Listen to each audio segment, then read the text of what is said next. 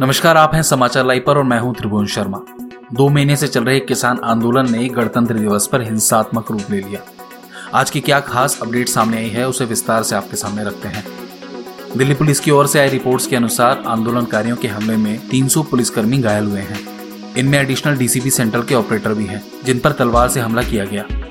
आंदोलनकारियों ने आठ बसें और सत्रह प्राइवेट गाड़ियों को भी नुकसान पहुँचाया है।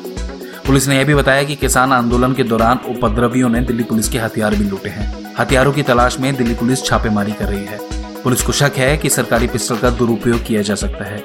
दिल्ली पुलिस ने कल हुए हिंसक प्रदर्शन पर अभी तक 22 एफआईआर दर्ज की हैं, जबकि हिंसा फैलाने के जुर्म में 200 लोगों को हिरासत में भी लिया है। दिल्ली पुलिस ने बताया कि एफ़ में किसान संगठनों के नेताओं के नाम भी हैं।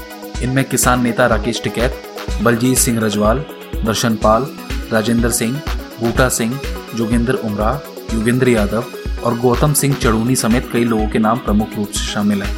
भारतीय किसान यूनियन के प्रवक्ता राकेश टिकैत पर धारा 307 यानी हत्या के प्रयास, एक यानी दंगे को लेकर सजा, और तीन सौ तिरपन, यानी सरकारी नौकरशाह को ड्यूटी से रोकना या उन पर हमला करने की धारा लगाई गई है। कल हुई हिंसा का खंडन करते हुए दो किसान यूनियनों ने आज अपना आंदोलन से हटने का भी ऐलान कर दिया है।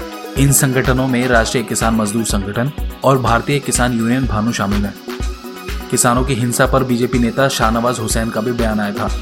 उन्होंने कहा कि जो शंका थी वो सही साबित हुई। किसान संगठन बड़ी बड़ी बातें कर रहे थे कि अनुशासन रहेगा कि हम जश्न में शामिल हो रहे हैं। यह जश्न था, यह गणतंत्र दिवस के दिन भारत पर हमला था। इन सब के खिलाफ सख्त कार्रवाई होनी चाहिए। उकसाने का काम तो किसान संगठन के नेताओं ने किया। किसान संगठन का हर नेता सिर्फ़ भड़काने में लगा हुआ था। ये थी आंदोलन से जुड़ी आज की पूरी अपडेट। बाकी जानकारी के लिए देखते रहिए समाचार लाइव।